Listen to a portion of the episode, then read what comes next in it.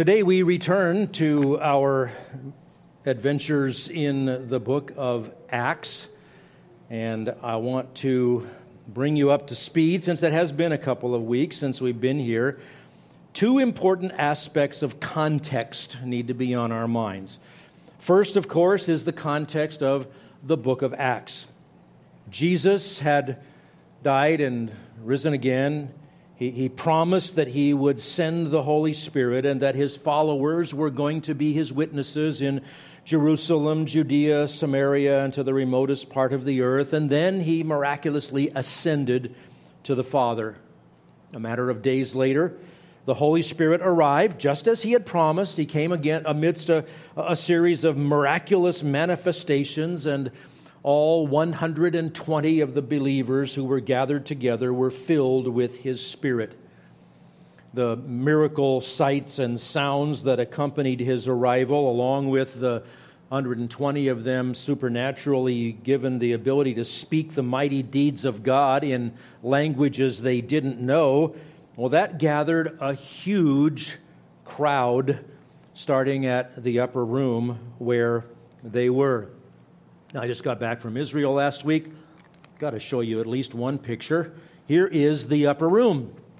We are 100% sure of this, except that we're just about 100% sure this isn't the upper room. But I wasn't aware of this site in uh, Jerusalem, but it actually is pretty good attestation that this is the location quite likely where the upper room was, where Jesus had the Last Supper with his disciples, and possibly then the same room where those 120 were gathered. You can see space wise, there's room for 120.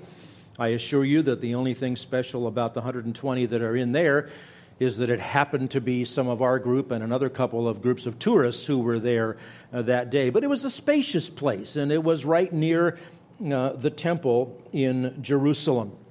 Well, after that miraculous arrival of the Holy Spirit, Peter preached the gospel of the resurrected Christ, and 3,000 of those who were there heard, repented, believed, and were baptized. And then, on the heels of that, in the days to come, healings and more gospel preaching continued.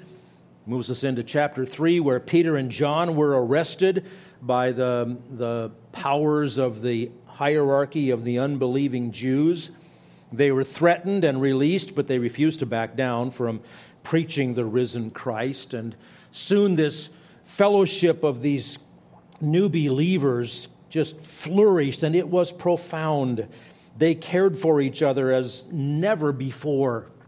And in the midst of that, Satan mounted a, a different kind of attack. He he tricked a couple into lying publicly about a large contribution they'd made and, and something you and I probably wouldn't schedule if we were trying to build allegiance to a new group. God struck these two dead in front of the congregation. He was making the point about his holiness among his people, but that didn't stop the spread of the gospel. Eventually, next chapter, all the apostles were arrested they were harassed, they were interrogated, and then they were released, but they were flogged before they released. I mean, that's what you do with innocent people who are falsely arrested, right?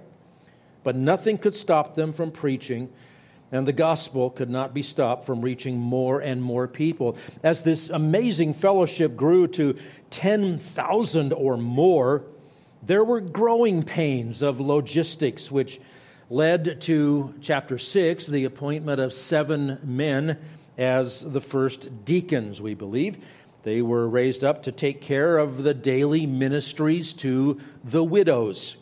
That's the main topic of chapter 6. And that's the context that brings us up to Stephen. And the second point of context is about one of those seven Stephen.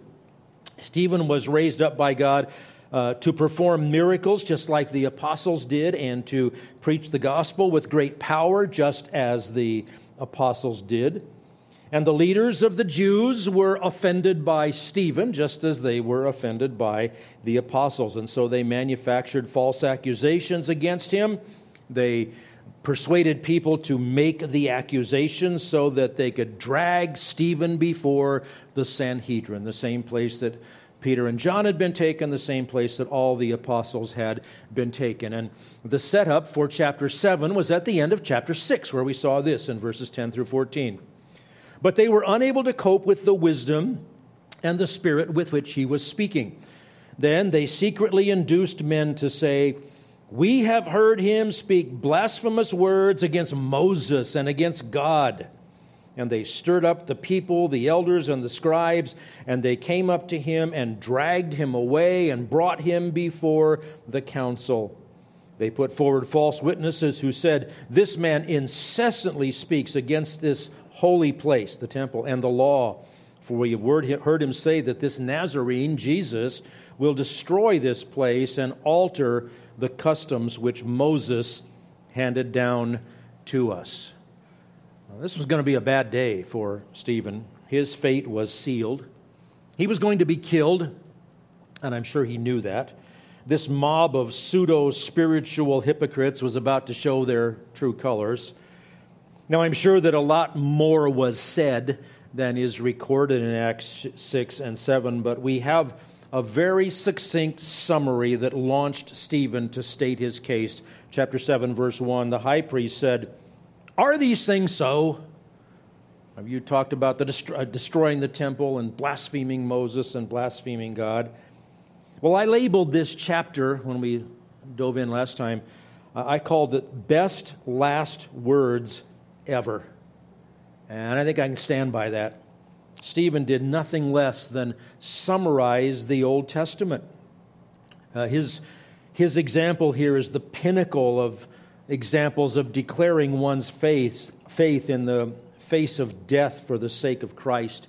He, he began with Genesis, and, and we saw that part of his spectacular statement of faith last time. I commend it to you for your review if you haven't heard it, chapter 7, verses 1 through 16.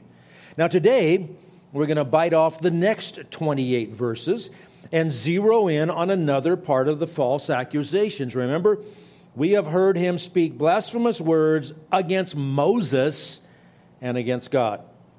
This is Stephen preaching truth about Moses, showing that it's not him, it's his accusers who are against Moses. This amounts to an overview of the life and ministry of Moses in 694 words. I counted them carefully. Well, I used the word count on my computer. It, it's perfectly appropriate, though, that we take this as a shining example of knowing God's word so well that you could summarize nearly four books of the Bible on one page. Can you do that? Well, maybe not. So let's work on getting better toward doing that.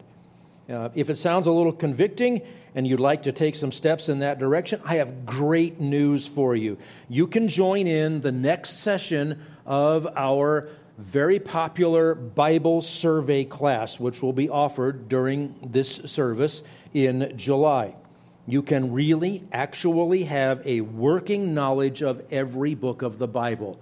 We'll help you learn that, those things. We'll even give you some mnemonic devices to help you remember them. And now I realize I have to give you a mnemonic device to remember what mnemonic device means. It's something to help you remember. We'll actually give you a deck of cards, not playing cards, Bible book cards. That was commercial, free of charge. But let's see today, Stephen explains Moses. Now, Moses' life is easy to describe in three periods of 40 years each. Here it is 40 years developing, verses 17 through 28, 40 years hiding, and then 40 years leading, verses 30 through 43. Let's start with 40 years developing. Now, we left off with Stephen mentioning Joseph and his generation with his brothers, the sons of Jacob, the, the, the, the um, uh, heads of the 12 tribes of Israel. Keep studying Genesis with me in our daily email studies, and you're going to see this passage in Acts syncs up with our studies in the end of Genesis. So we jump in at chapter 7, verse 17. Stephen says, But as the time of the promise was approaching, which God had assured to Abraham, the people increased and multiplied in Egypt. Now, we just went approximately 400 years in one verse there. What is this time of promise which God had assured to Abraham? Well, that refers back to something that Stephen already quoted. It's in verses 6 and 7 of Acts 7, and that comes directly from Genesis 15, verses 13 and 14. It was the promise from God to Abraham that his descendants not only would become prolific, but they would be enslaved for 400 years. Now, when Jacob arrived in Israel with his family, there was a total population of 75 among the Israelites. Jacob and his family and his kids uh, and their wives. And, um, they went to Egypt in the days of Joseph, Joseph, starting with 75 people. By the time of the Exodus, it's two, two and a half million, 400 years later. But the situation in Egypt changed drastically. The, the king of Egypt, called the Pharaoh, Pharaoh is not a name of a person, it's a, it's a position, it's a title. The Pharaoh who knew and loved and trusted Joseph had long since died. So, verses 18 and 19. Until there arose another king over Egypt who knew nothing about Joseph. It was he who took shrewd advantage of our race and mistreated our fathers so that they would expose their infants and they would not survive. So not only was there the slavery, there was this death edict. That refers to Exodus 1 15 through 22, where the Pharaoh tried to get all the midwives to kill all boy babies among the Israelites when they were born, let only the girls live. Well, kind of like King Herod trying to kill Jesus didn't work. God, in his providence, saw to it that that murderous plan was thwarted.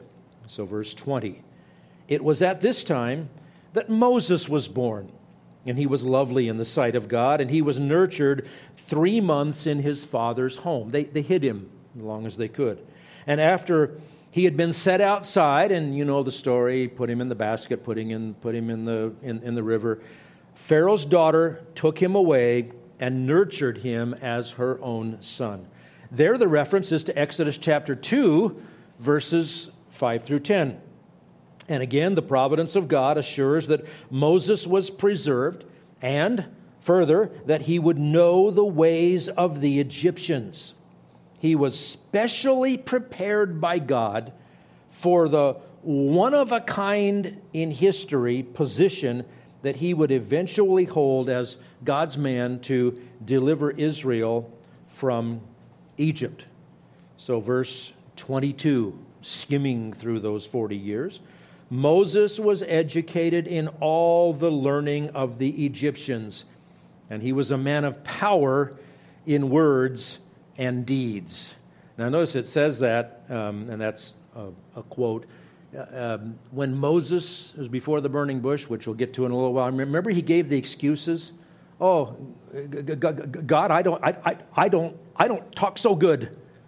Now, he was a man mighty in words and deeds. He was making an excuse. And he was doing exactly what I would have done. Nope, you got the wrong guy. He was trying to get out of it.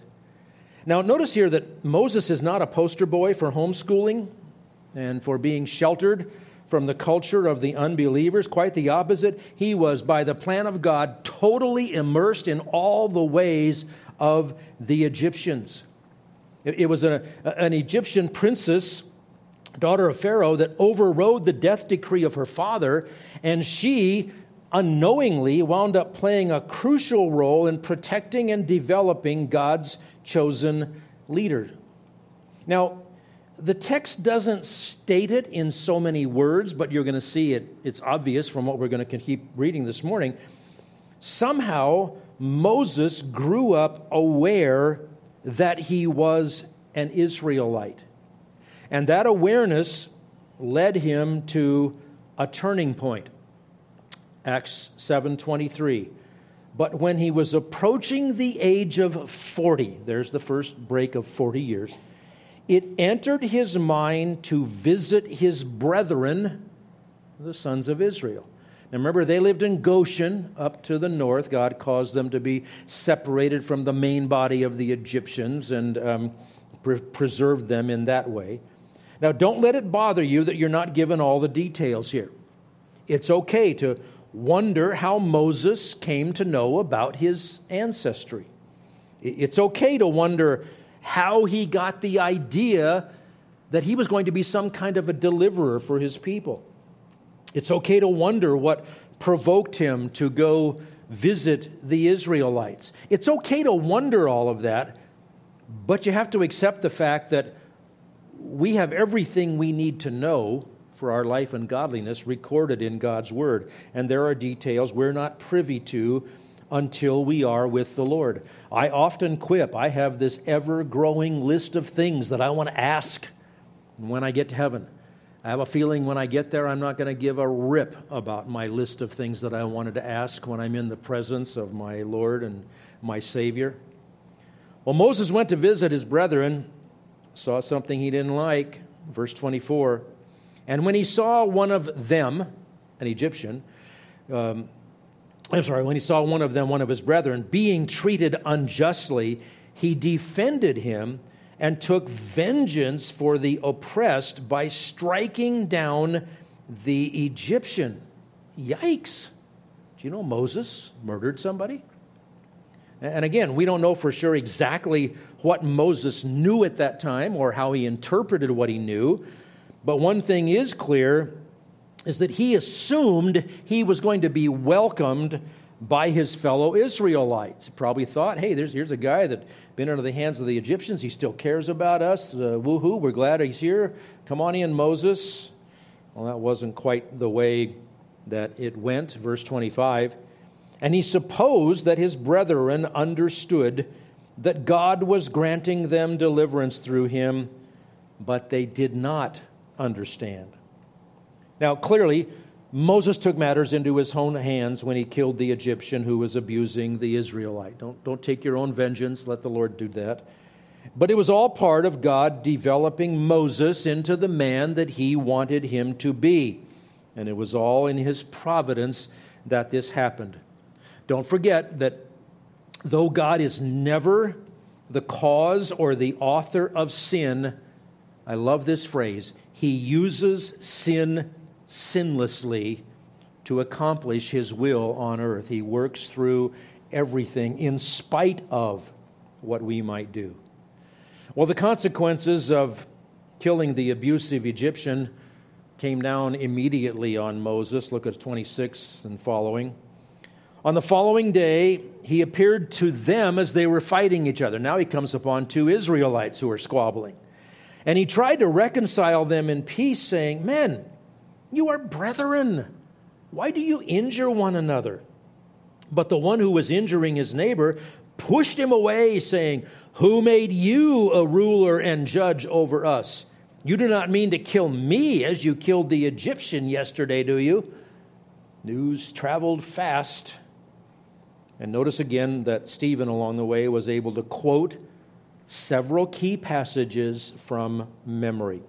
This time, the quote is from chapter 2 of Exodus, verses 14 and 15. You'll notice it as the all caps in the New American Standard Translation. Well, there's the first 40 years of Moses' life. Took us 12 verses. The next 40 go much faster 40 years hiding. Verse 29. At this remark, Moses fled and became an alien in the land of Midian, where he became the father of two sons. Now, I commend to you, look at the 68th book of your Bible. 66 is Revelation, 66 is Concordance, 68 is the book of maps. Find Midian. Moses spent, spent 40 years there. Came away with a wife and two sons. This is all covered in Exodus 2, verses 15 through 22. Moses met and married his wife Zipporah called her Zippy, I'm sure. Um, and they had two sons, Gershom and Eleazar. And in the meantime, the woes of the Israelites in Egypt continued to worsen. Remember, we're sneaking up on the end of that promised 400 years of Israel being enslaved, and it was getting bad. The uh, second chapter of Exodus ends this way So God heard their groaning and God remembered his covenant with Abraham, Isaac, and Jacob. God saw the sons of Israel and took notice of them. Now, it wasn't that God had forgotten his covenant. It wasn't that God hadn't heard his people groaning. This is just an anthropomorphic, anthropopathic way of saying that God uh, was faithful to his own promise. And so it was time for them to be delivered. Well, this is Stephen explaining Moses 40 years developing, 40 years hiding, and now 40 years leading. You can again marvel at Stephen's grasp of the flow of the plan of God. He doesn't get mired in the details, but he continues to give this marvelous testimony. And he's going to build the case for the spiritual culpability of the ones that were accusing him and were intent on killing him. They were the bad guys here. And the way that Stephen sets that, Stephen sets that up is absolutely brilliant. Look at verses 30 through 32, and you'll see how he he, he brings this to his point. Starting in verse 30. After 40 years had passed, that's the 40 that he spent in Midian, an angel appeared to him in the wilderness of Mount Sinai in the flame of a burning thorn bush. When Moses saw it, he marveled at the sight, and as he approached to look more closely, there came the voice of the Lord I am the God of your fathers, the God of Abraham and Isaac and Jacob. Moses shook with fear and would not venture to look. There's a whole bunch of silly stuff today about people going to and fro to heaven and having encounters with angels and all that and talking to them as, as, as buddies. No, when people really see the angel of the Lord, they are absolutely scared to death. And Moses was. Now, let's stop for a second with our text. Before we continue with Stephen and Moses, I want, to see, want you to see an important application from the lips of Jesus about the verses that Stephen just quoted. It's over in Luke chapter 20, verses 37 and 38. Jesus says, But that the dead are raised, even Moses showed. In the passage about the burning bush, where he calls the Lord the God of Abraham and the God of Isaac and the God of Jacob. Now, he is not the God of the dead, but of the living, for all live to him. Now, Jesus is making a subtle exegetical point there. His point in the text is that it uses the present tense verb I am to describe God's relationship with three dead guys Abraham, Isaac, and Jacob. They'd all died. And that's a powerful affirmation of life after physical death. God is their God. They live. Everyone has eternal existence. Your eternity will be either with God in the new heaven and new earth, or you will be eternally separated from him, tormented in the lake of fire. Consider that. Your eternal destiny depends upon your response to the gospel of Jesus Christ. And I urge you, please hear the invitation of Jesus Come to me. All of you who are weary and heavy laden, I will give you rest for your soul. He is not the God of the dead, He's the God of the living. Now back to our passage. This burning bush incident is the dramatic call of Moses for what to do with his retirement years. You would think at 80, he'd been a shepherd, he'd done all of these things.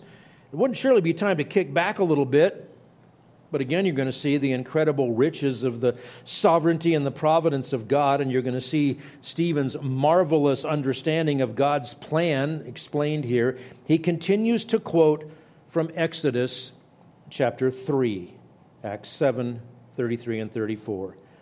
But the Lord said to him, Take off the sandals from your feet, for the place on which you are standing is holy ground. When God appears physically, it is holy ground. He said, I have certainly seen the oppression of my people in Egypt and have heard their groans, and I have come down to rescue them. And come now, I will send you to Egypt. Can you imagine what's going on in Moses' mind? Um, God, I tried that and I kind of biffed it. You really want me to go back there? Well, Stephen keeps going. He's going to resume his commentary on the life of Moses, and you're about to see why Stephen chose to recite all of this. As I said, he's going to bring this to the payoff. Watch how Stephen emphasizes the uniqueness of Moses. Remember, they said he speaks blasphemously against Moses. He's telling the true story of Moses. Pick it up at verse 35. This Moses, whom they disown, saying, Who made you a ruler and a judge, is the one whom God sent to be both a ruler and a deliverer with the help of the angel who appeared to him in the thorn bush. This man led them out, performing wonders and signs in the land of Egypt and in the Red Sea and in the wilderness for 40 years. This is the Moses who said to the sons of Israel, God will raise up for you a prophet like me from your brethren. This is the one who was in the congregation in the wilderness together with the angel who was speaking to him on Mount Sinai and who was with, your fa- with our fathers, and he received living oracles to pass on to you. See, he's building his case. I'm telling you the true story of Moses and what he really did, and the one that he said would come after him. Oh, by the way, that's the Jesus that you want to kill me for preaching. Remember, they brought false witnesses accusing Stephen, Stephen of blasphemous words against Moses and against God. So Stephen now is beginning to show a parallel between how Israel treated Moses and how the Sanhedrin treated Jesus and was treating the apostles. And this time, he weaves in words from Exodus chapter 32. Let's go on, starting at verse 39.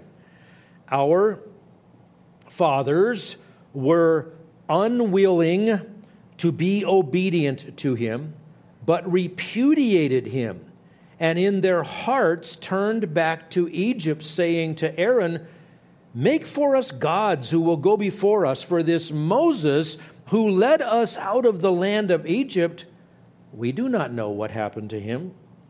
At that time, they made a calf and brought a sacrifice to the idol and were rejoicing in the works of their hands. So here's Stephen further setting up the parallel. God turned away from the ones who spurned his grace and their deliverance from slavery in Egypt, and they were, the whole generation died out, delayed 40 years getting to the promised land.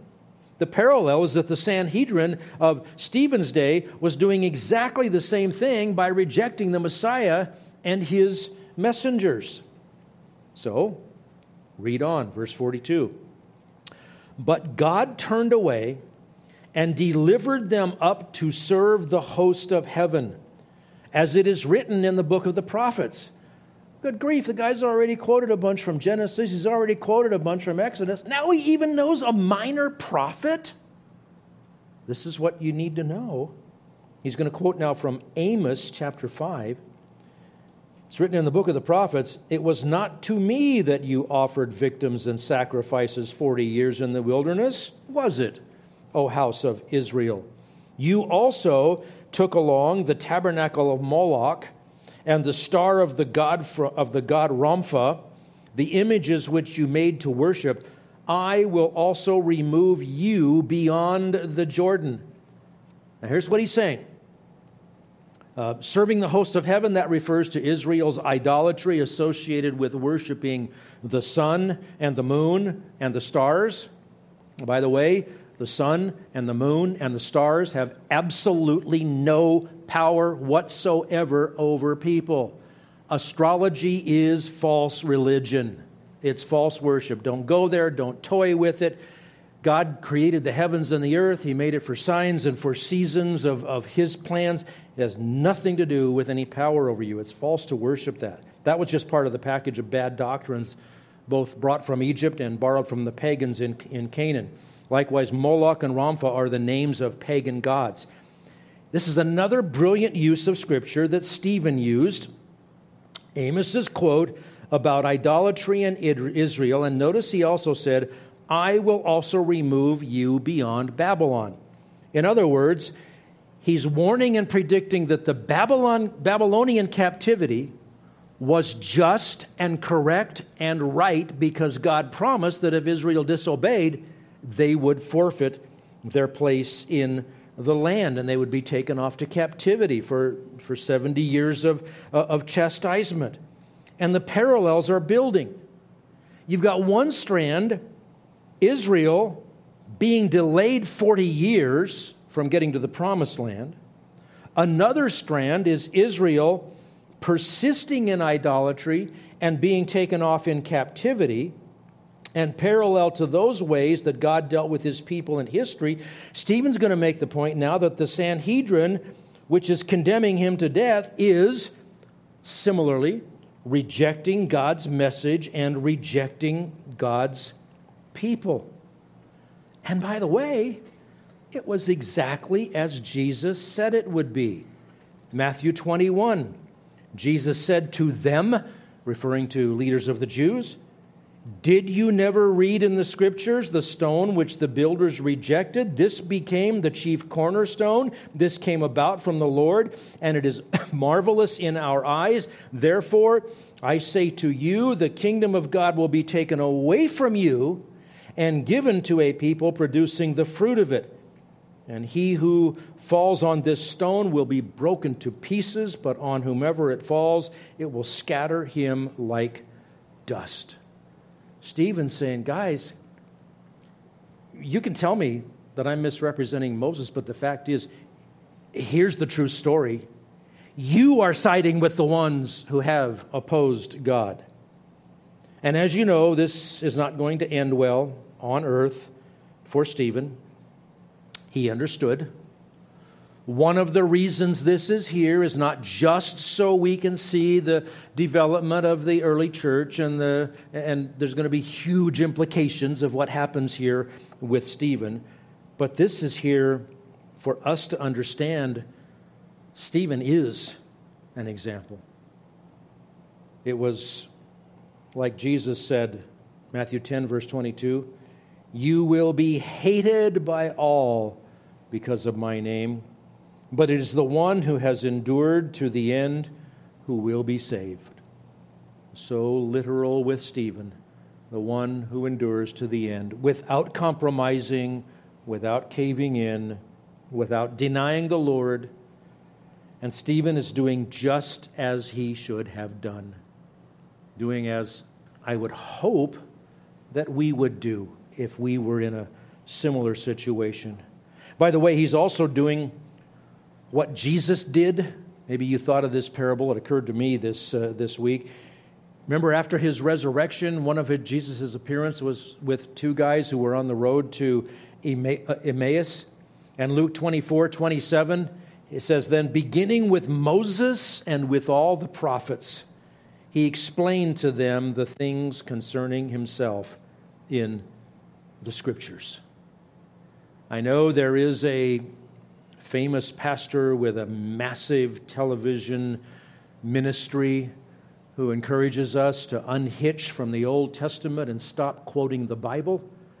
He is not a pastor. He is a pseudo pastor. He's a wolf in sheep's clothing. He's a false teacher. He is absolutely in total opposition to Jesus.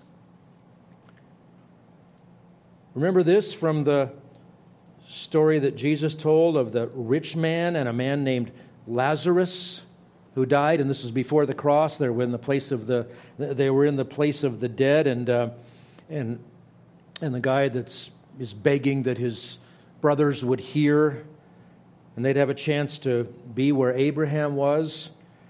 Verse twenty nine of Luke sixteen. But Abraham said, "They have Moses and the prophets. Let them hear them." How important is it that we know the first three quarters of our Bible? We call it the Old Testament. It's essential. It's absolutely essential. And we are without excuse for not knowing it. They have Moses and the prophets. Let them hear them. But he said, No, Father Abraham. But if someone goes to them from the dead, they will repent. But he said to them, If they do not listen to Moses and the prophets, they will not be persuaded, even if someone rises from the dead.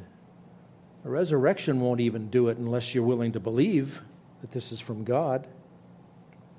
And that's exactly what we're seeing Stephen do. He went back to Genesis. I quipped last time. Ken Ham wasn't the first one that thought, thought, that thought the answers begin in Genesis. He went back to Abraham. He went back to Moses. He went back to the prophets. Now, why did Stephen do this this way? Well, he knew it would be futile to reply specifically to the false accusations because the Sanhedrin held all the power. They were clearly willing to lie. They, they put forth false witnesses that they had recruited to further their lies, and they were even willing to murder. So Stephen didn't even bother with getting into an argument over the details of their accusations against him. He just took them face to face with God's word so that they have to deal with him, not just arguing with Stephen. Stephen understood Jesus' words. We don't know if he had been with the disciples um, before um, Acts. We're just not told that. But he clearly understood this. John 5 45 and 46, Jesus said um, again to the Jewish leaders, Do not think that I will accuse you before the Father. The one who accuses you is Moses, in whom you have set your hope. For if you believed Moses, you would believe me, for he wrote about me. Now, Stephen's going to live on one more week, at least in the life of Heritage Bible Church. He'll be dispatched next Lord's Day. But as we stop here, please take the right lessons from this. Jesus is the one and only Savior. God does not share his glory with anyone or anything. You can't have Jesus plus your favorite alternate way of worship, plus your other favorite idol. Doesn't work that way. It's all or nothing. If you worship anything in addition to God, if you think there's anything that can add to your salvation other than Jesus, it will not go for you, uh, it will not go well for you. He will turn his back on you as well. But understand there is fantastic good news. We can believe Moses. We can believe that this is all the, the, the seamless unfolding of the glorious plan of redemption. Here's one way that the good news is stated 1 John 2 2. My little children, 2 1 and 2, I should say. My little children, I'm writing these things to you so that you may not sin. And if anyone sins, we have an advocate with the Father, Jesus Christ, the righteous.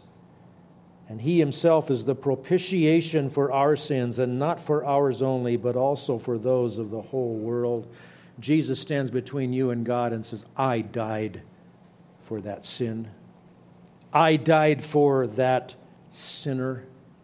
He gives us His righteousness in exchange for our unrighteousness, and He'll do it for anyone, anywhere, anytime. No wonder Stephen would not compromise.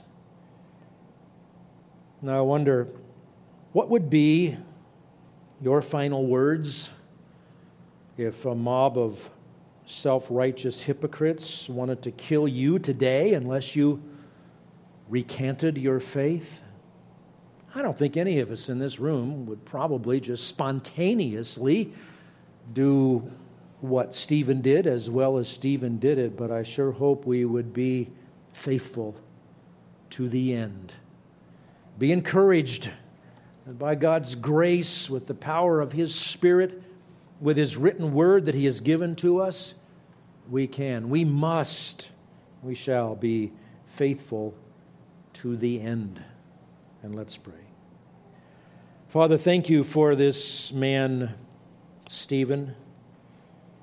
I don't know if things will work out just that way, but oh, I would love to meet him.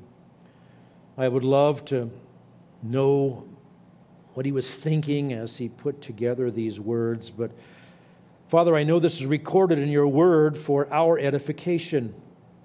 May we follow Stephen's example of evermore, day by day, bit by bit, digging deeper and broader into your word. And Father, make us faithful, we pray. This culture in which we live is turning ever more steadily hostile to you, to your word, to your people, to your church. Use us, we pray, that as many souls as you would bring into the kingdom could be rescued. And let us be the ones who make the introduction to this glorious Savior in whose grace we stand and in whose name we pray. Amen.